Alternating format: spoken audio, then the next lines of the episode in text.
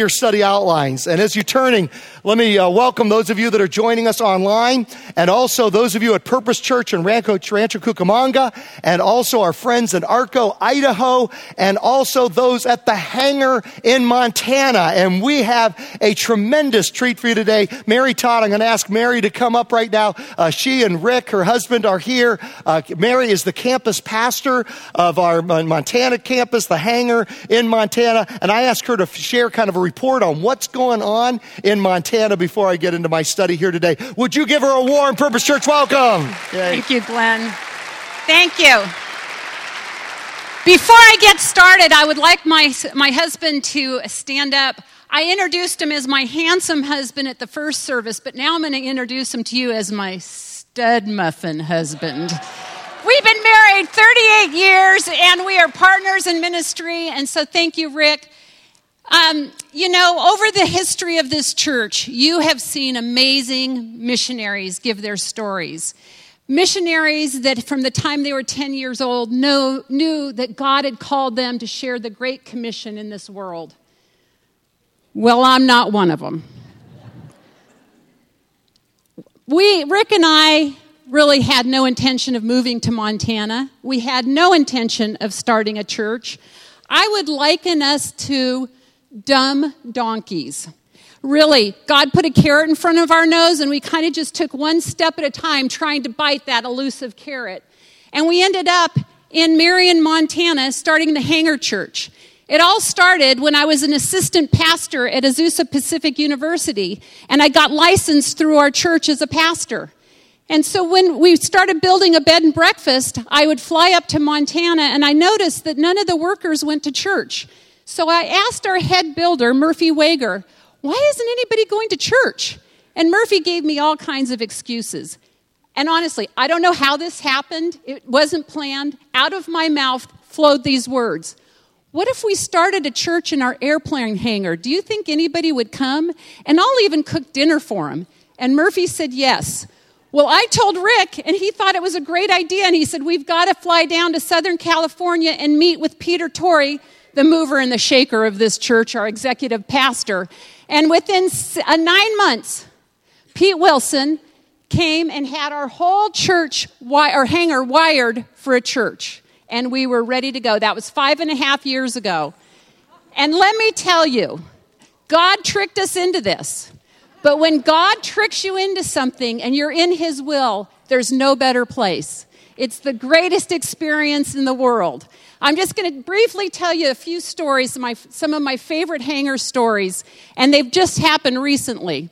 A couple of months ago, um, we, were, we were getting ready for the service, and we're a very small congregation, but I came down and the church was packed. Rick was rolling tables out because so many people had come.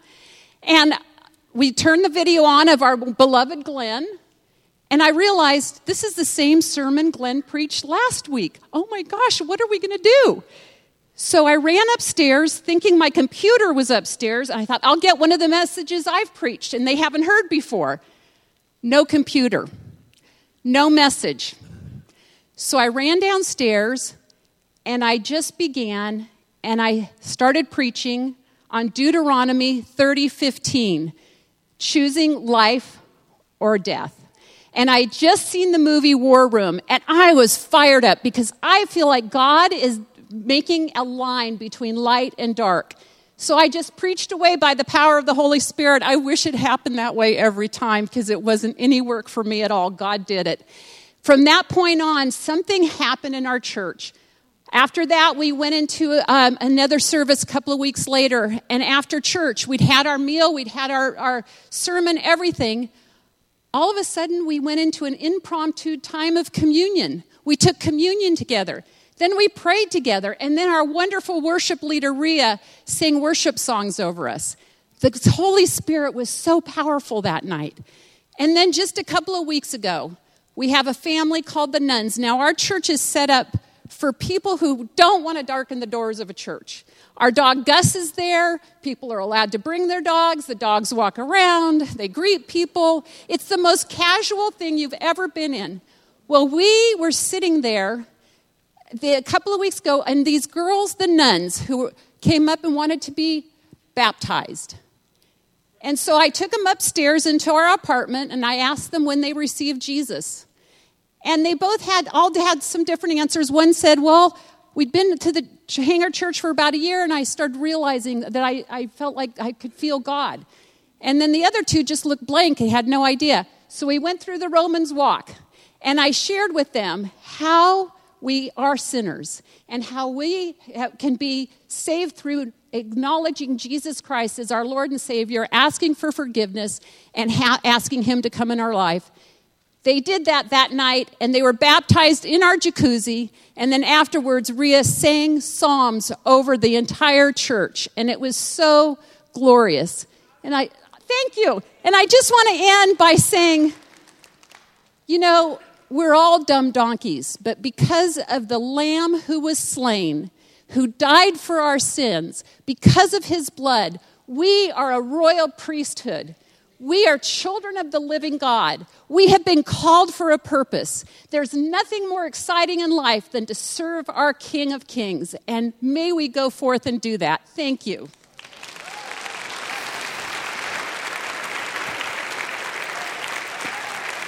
My goodness. Thank you, Mary. That is just awesome. She'll kill me for saying this, but do you know the, um, they've actually, the political community in Montana has been pushing on Mary to run for the United States Senate from Montana. How many think she'd make a great senator? I'm telling you. So, uh, Abby, pass that name along, okay? Take note of that. All right. Great, great, great. That was just fantastic. And you know, God wants to use each one of us. We are all dumb donkeys. We're going to have a donkey theme going here in just a moment. We're all uh, dumb donkeys, just with the carrot in front of us, just taking one step at a time. And God, one of the ways God wants to use you is through the blessed life. Would you look back at your study outline? And last week I mentioned, I want to mention it again. If you go to the end of your study outline, you'll see that there are some books that I want you to read in conjunction with this series. One of them is called The Treasure Principle.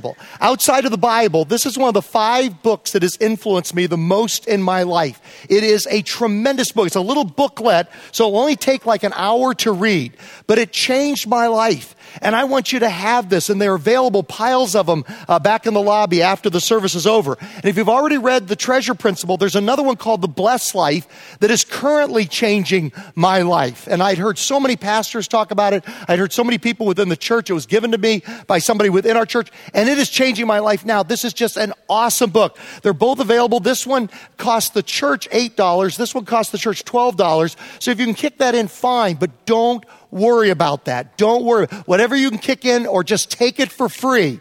And uh, last week I said that Kimberly and I would make up the difference, and I didn't check that with Kimberly ahead of time. But this time I did check it with Kimberly, and she enthusiastically said, absolutely. And we will make up the difference because we believe in these books are the principles that have changed our lives, that have blessed us as a married couple over these last 32 years, that have blessed us as a family, that we have seen blessed generations of Gundersons and Hazards. Her maiden name was Hazard. Do you think God was giving me a warning right then? You know, how much clearer can God make it? And she has been hazardous to my uh, spiritual lethargy and comfort zone and gotten me into all kinds of adventures. And I'm so, so grateful for her. And and, and just praise God for. But He has blessed generations of hazards on her side and Gundersons on our side and children and grandchildren uh, to come. And we really believe that you will be blessed by this. Really encourage you to get a hold of that. Now, today, the title of our study is First Things First. And in the Bible, about 500 verses in the Bible are about prayer. Less than 500 verses in the Bible are about faith. And yet there are over 2,000 verses in the Bible about money and possessions. Uh, Jesus talked about money in 16 of his 38 parables. Now, why did Jesus talk about money more than any other subject? I believe it's this.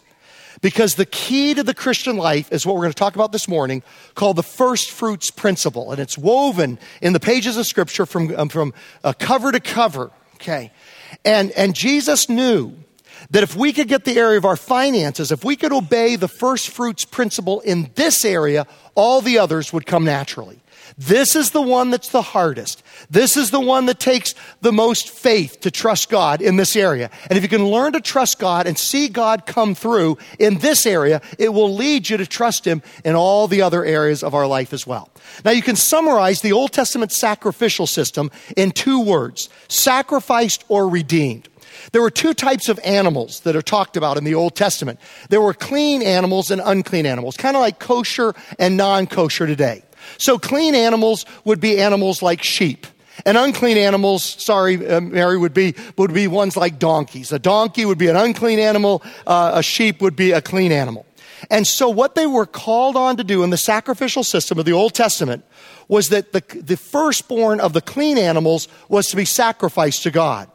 But the firstborn of unclean animals was instead to be redeemed, not sacrificed, but redeemed by the sacrifice of a clean, spotless lamb.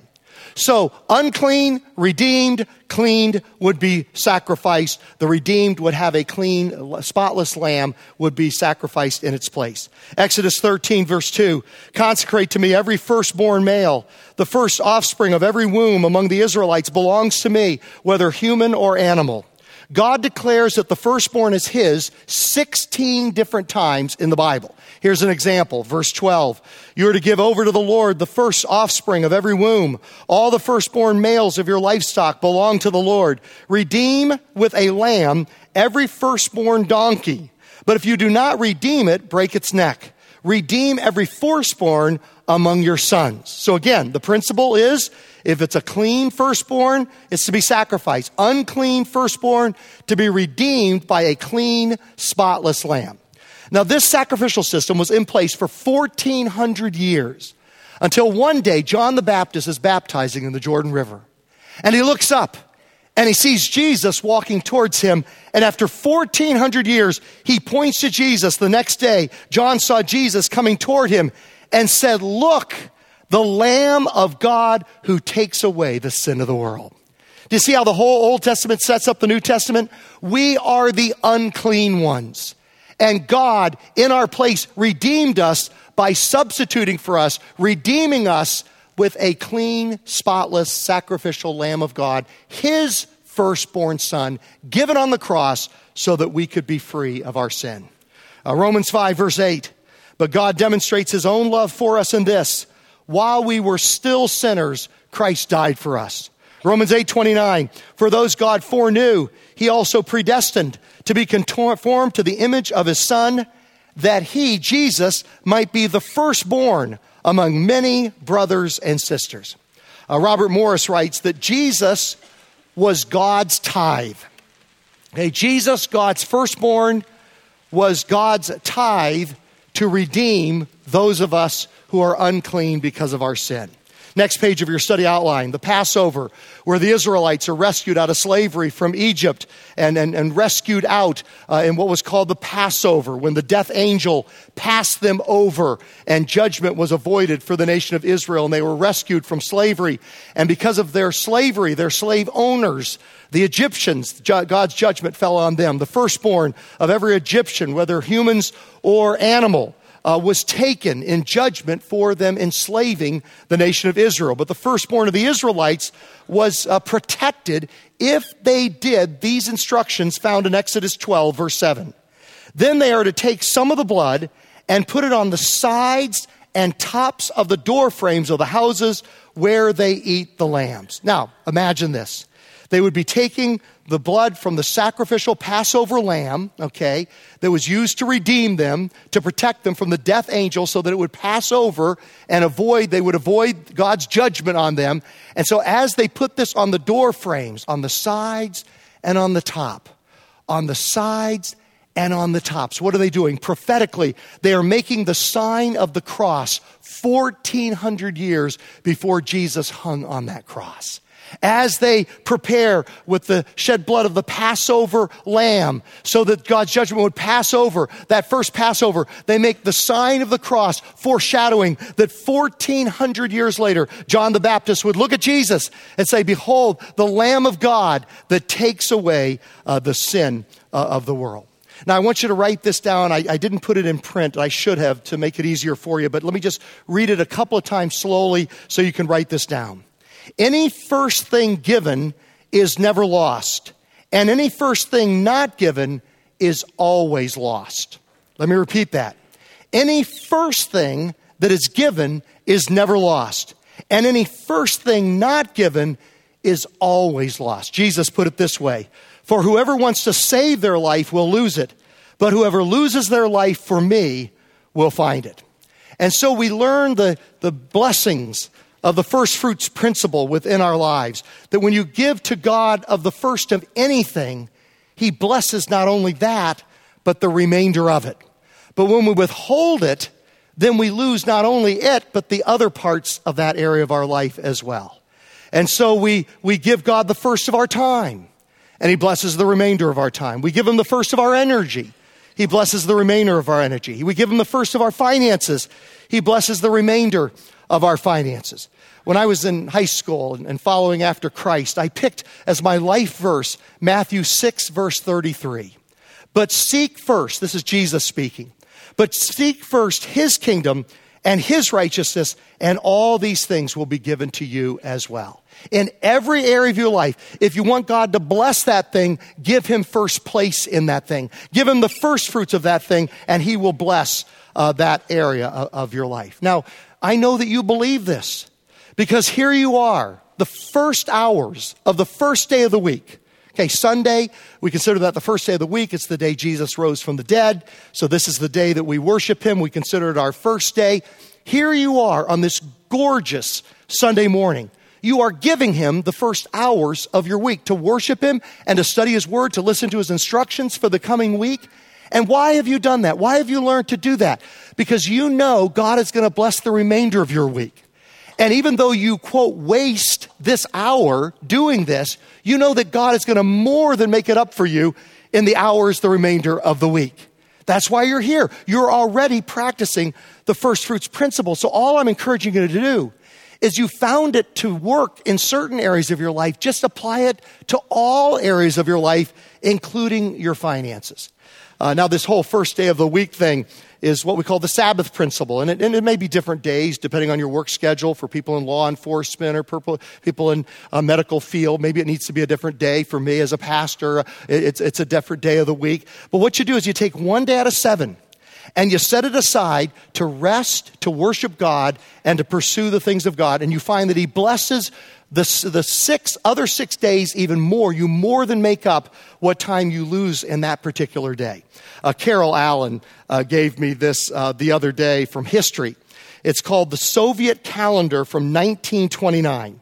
The USSR, which is when Russia had the communist revolution, okay, the communist revolution took over, and when they did that, the USSR uh, instituted use of a calendar that restructured a year into 72 five day weeks instead of 52 seven day weeks into 72 five day weeks for a total of 360 days plus five holidays to mark important dates in communist history. The purpose was to squeeze more work out of the workers. Instead of having two days off every seven days, which is 28.6% of the time, workers got one day off every five days, which is 20% of the time. On calendars, the five days of the week were printed in different colors, and each worker was assigned one of the colors to indicate which day was the day of rest. The new calendar eliminated the idea of one common weekend for everyone and made it easier for factories to constantly remain in operation.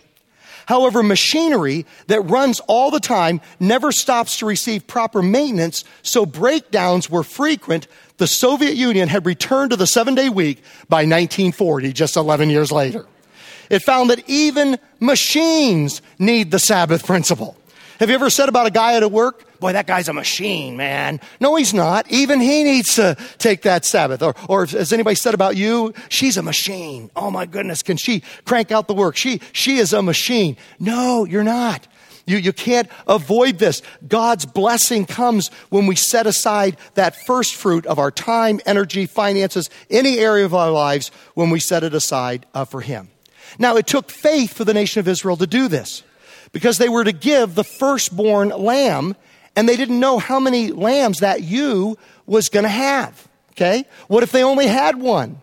Then you would have given up to God the only one that that ewe was going to produce, and you wouldn't have anything left for yourself. And you'd begin to worry, is there going to be anything left for me? So it was by faith that they gave up the, the firstborn to God in that particular way. God didn't say, let your ewe uh, sheep have um, nine lambs and when the tenth one comes sacrifice that one to me. No. They were supposed to do the first not knowing how many more were to come. And you're doing the same thing here this morning by sitting here. You don't know if you're going to get sick the rest of the week you don't get certain work done today you get sick tomorrow, you've lost all that opportunity. By faith, you are here giving these first hours of the week, you're giving them to God, not knowing if you will have others that will follow. For some people, Monday is the first day of the week. And that's the day to get in and to make some deals and to earn some money and to get some money in the bank first day of the week because that's the most important thing within our lives. For some people, they live like Fridays the first day of the week party as hard as you can on Friday night to make sure you don't miss out on the weekend. You know, just party it up on Friday night. That's the first day of the weekend because recreation is the first most important thing in their lives. So they give their first hours to that and they treat it like Friday's the first day of the week. But we as followers of Christ, the day that Jesus rose from the grave, Sunday, we give that to him because we believe that to be the most important thing. It's kind of like, have you ever heard the saying, life is uncertain, so eat dessert first, okay? So make sure you get it in in case, uh, you know, in case uh, a tornado wipes out your uh, cracker barrel that you're sitting in or whatever, and you don't get a chance to eat the, the rest of the rest of the meal. Life's uncertain. Eat dessert first. Do whatever is most important. Do it first. And that's why we give him of the first hours of the first day of the week. Not only the first, but the first of the first. Exodus 23 19. Bring the best of the first fruits of your soil to the house of the Lord. Now, this is interesting. We're to bring it to the local church. We're to bring the first fruits there first. Uh, we don't give the first fruits to a television ministry, even though we very much believe in media ministry here, and we believe in that here at our church. And 130 different countries have accessed our sermons and resources here at our church. So we believe in media ministry, but you don't give it there first. Even a missions organization, even a missionary, we believe in missions here at our church, but you don't give the first fruits of the first tithe there. You don't give it wherever you want. You bring it to the house of the Lord. Proverbs 3 9, honor the Lord with your wealth, with the first fruits of all your crops. Then your barns will be filled to overflowing, and your vats will brim over with new wine. It's so fascinating that when they conquered the promised land, the nation of Israel, the first city they conquered was Jericho. And so, unlike the other cities, God commands with regard to Jericho that they couldn't keep any of the spoils for themselves. They had to give 100% of it uh, to God. Uh, why is that? Well, because it was the first city that they conquered in the promised land. God didn't say conquer 10 cities and then give me a tenth of what you get out of those first 10 cities or give me the spoils from the 10th city. Instead, he says, give me the spoils from Jericho, the first city that you conquer, not knowing if there will be any others along the way. And so the command was given with regard to Jericho in Joshua 6:19. All the silver and gold and the articles of bronze and iron are sacred to the Lord and must go into his treasury. And if you read back in the story, you find out there was this man named Achan who took some of the spoils for himself rather than obeying God's command. And because of that, there was a curse on him and on Israel. And they lost the next battle to this little town called Ai. Here they had defeated this massive town called Jericho. And then they lose to the next one, little dinky Ai. Why was it? Because God didn't bless them because they had not given the first fruits to Him. And they had to get that thing right before they could continue their takeover of the promised land. Everything in our lives is either consecrated to God or cursed. It's either consecrated or cursed. You say, oh, Glenn, that's a very strong word. Well, it's the word God uses. In Malachi chapter 3, will a mere mortal rob God? Yet you rob me. But you ask, how are we robbing you? In tithes and offerings, you are under a curse, your whole nation, because you're robbing me. Bring the whole tithe into the storehouse, that is into the local church, that there may be food in my house. Test me in this, says the Lord Almighty, and see if I will not throw open the floodgates of heaven and pour out so much blessing that there will not be room enough to store it. I will prevent pests from devouring your crops, and the vines in your fields will not drop their fruit before it is ripe, says the Lord Almighty. Then all the nations, other people will notice and will call you blessed, for yours will be a delightful land, says the Lord Almighty.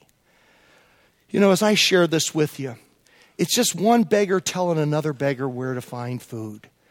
You know, I, I, I just, I, I know this is a hard message to receive, but I share it out of love because Kimberly and I have found in our family life, this has been a source of tremendous blessing. We have felt joy and, and a blessing on our, you know, on our, on our kids and who they've chosen to marry and on our grandkids and on our personal lives. And every part of our lives, we've just felt the, the God's wind at our back. And, and we did this from the very beginning when, you know, when Kimberly married me, I was earning $13,000 a year, which is comforting because she didn't marry me for my money. Okay. It's really good to know, you know, she didn't marry me for my money. I was making you know, about a thousand bucks a month as a pastor in a small town when we, when we started out. And yet we gave the first fruit tithe from the very beginning, even when we were only making a thousand bucks a month. And we just sensed God's blessing because even though this command was given 2,800 or 2,400 years ago, um, uh, he says in verse 6, I, the Lord, do not change.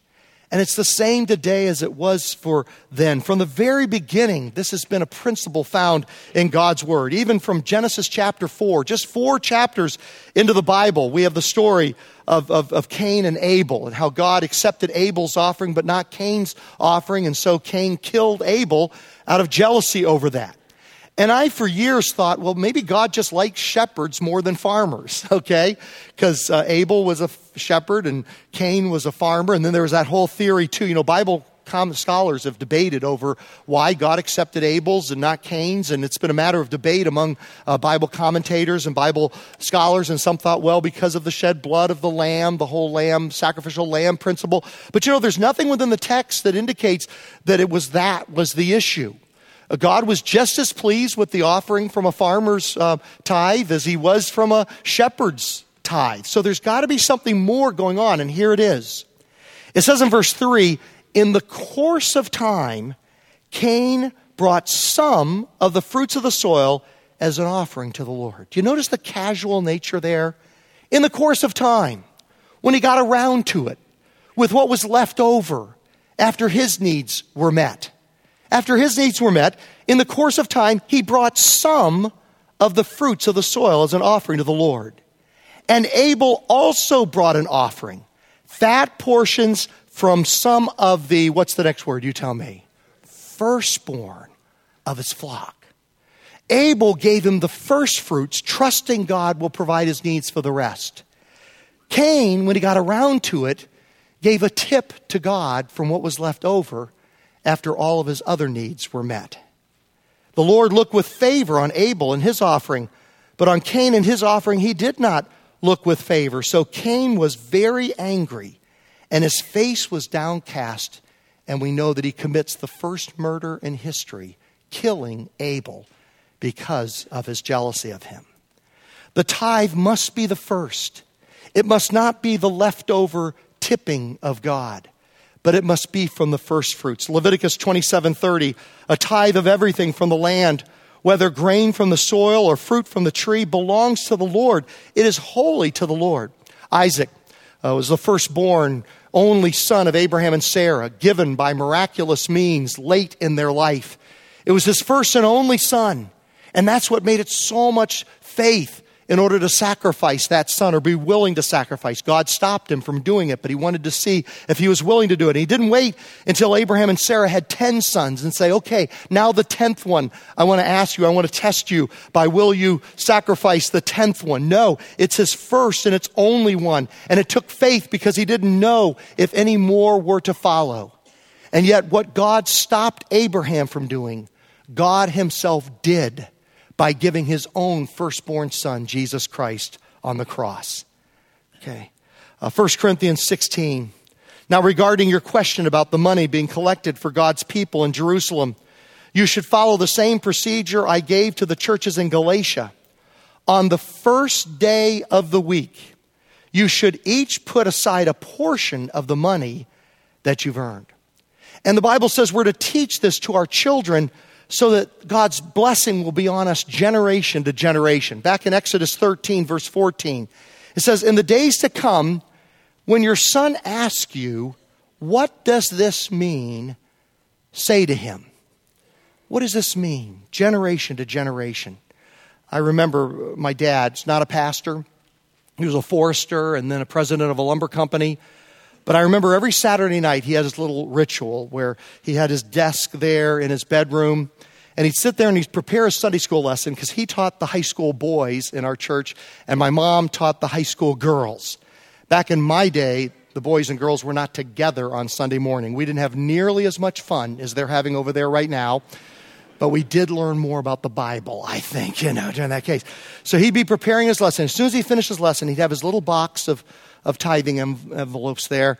And not that there's anything sacred to that. It's no different than online giving or anything else, but that was the tradition back at that time. And so he had his little box of giving envelopes and he pulls one out and he writes the check for the tithe of the week on Saturday night so he'd be prepared, prepared when he goes to church on Sunday morning. I remember asking him many conversations we have, Dad, what are you thinking? giving that much money away.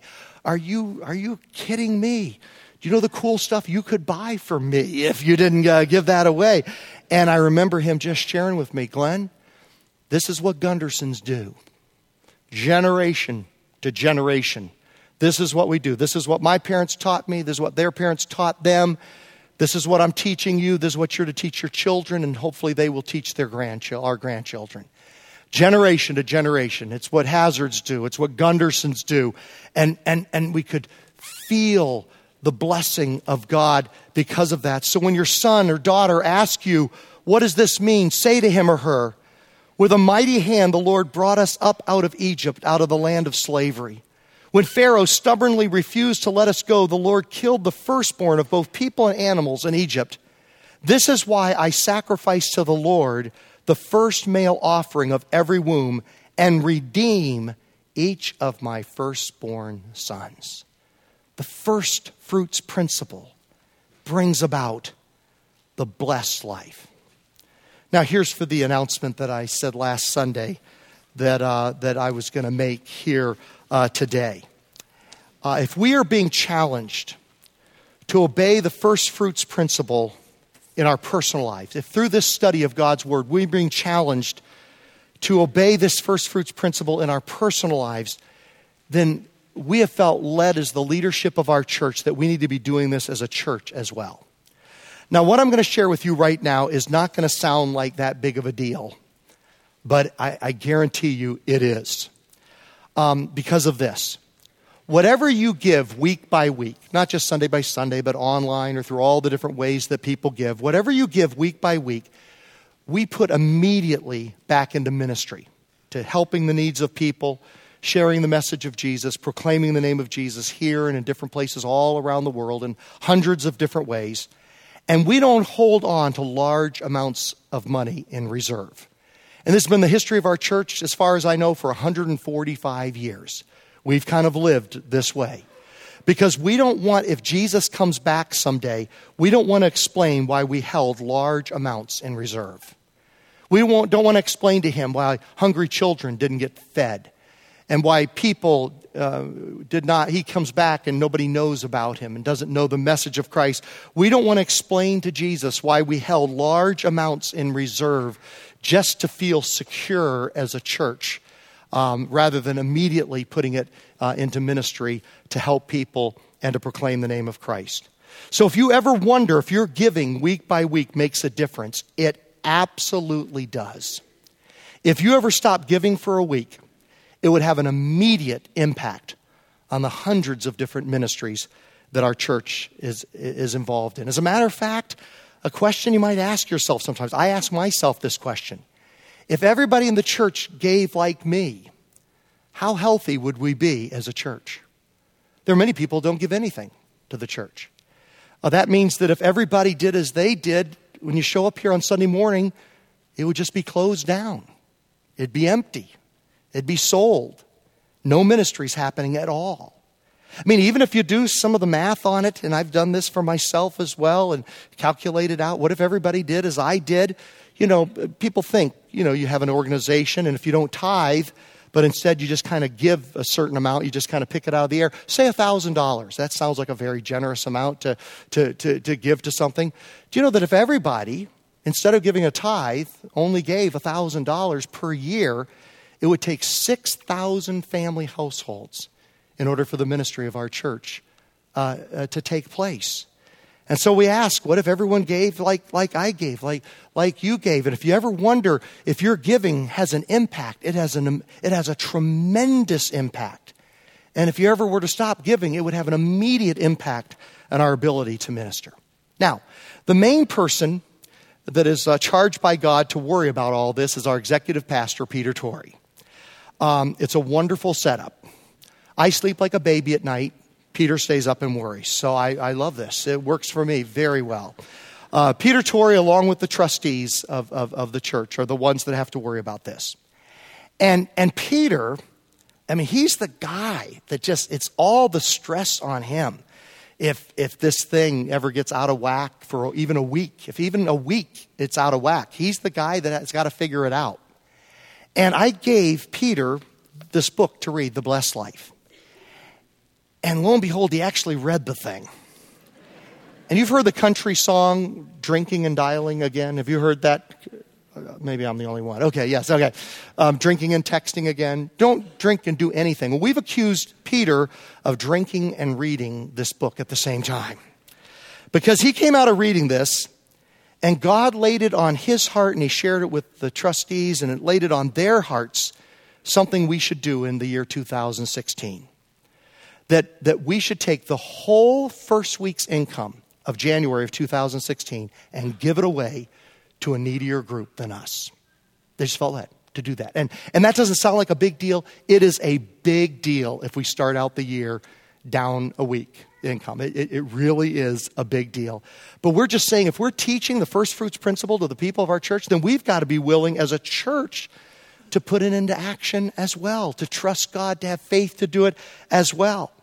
So here's what we're going to do we're going to take the whole first week's income, online, any of the satellites. Um, the, the Todds just found this out for Montana at the 8:30 service. They just found it out, so just thought I'd communicate that uh, with you. Okay, just all the satellites, all the you know, all, all, through the whole week, and we're going to give it to the needs of the and to reach for Christ the children of Thailand going to give it to the needs of the children of Thailand, the nation of Thailand, and to reaching them for Christ. Now, now why Thailand? Thailand is 85% Buddhist. I've been reading some stuff on it lately. It is on the verge of explosive growth of, of Christ followers in this country. They are on the cusp of explosive growth. This country, 85% Buddhist. And what we're going to do is we're going to partner with Compassion International to support two churches that are launching child survival programs. Uh, and also partnering with our missionaries, Mike and Becky Mann, to provide a village in the northern part of Thailand with clean water, healthcare resources, education, and to plant a church in that village. Now you ask, why, why Thailand? Why did we pick that country? Because our church has been working directly in Thailand for over half a century. And you may not realize this, but what we have done in Thailand has literally changed the course of history in that country. You say, Glenn, how can you make such a claim? Dick and Marlene Mann were sent from our church in 1959 as agricultural missionaries from our church, and they're educated at Cal Poly Pomona. And they were used by God almost single handedly to change the main economy of Thailand from a drug based economy to a non drug based economy. They are highly honored in Thailand. They were the king. They were friends with the king of Siam, you know, from The King and I. The king of Thailand, personal friend of theirs, because of how God used them to almost single handedly see the, the main economy of Thailand shift from being a drug based one to a non drug based one. Mike and Becky Mann were sent for our church in 1989. They have now brought water and churches to between one and 200 villages in northern Thailand, six of them directly done by our church alone. uh, villages in northern Thailand. Matt and Lori Mann were sent by our church in 1994.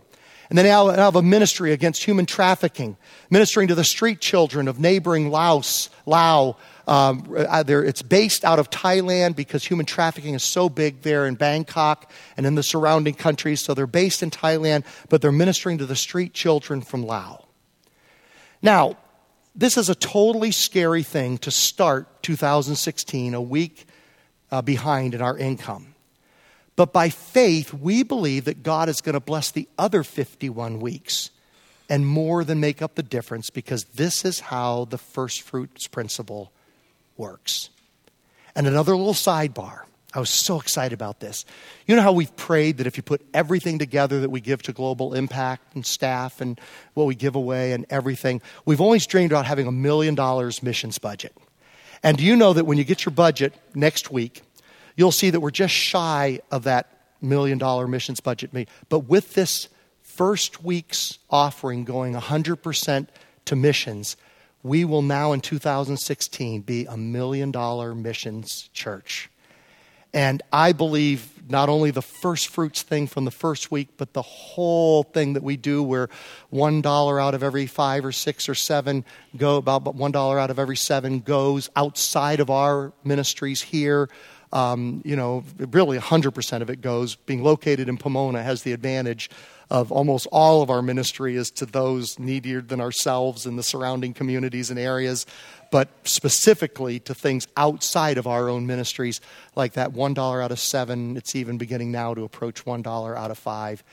And we believe that when we do that and trust God, God blesses us in our lives and He'll bless our church in 2016 more than He's ever blessed it before. Does this sound like a good idea to you?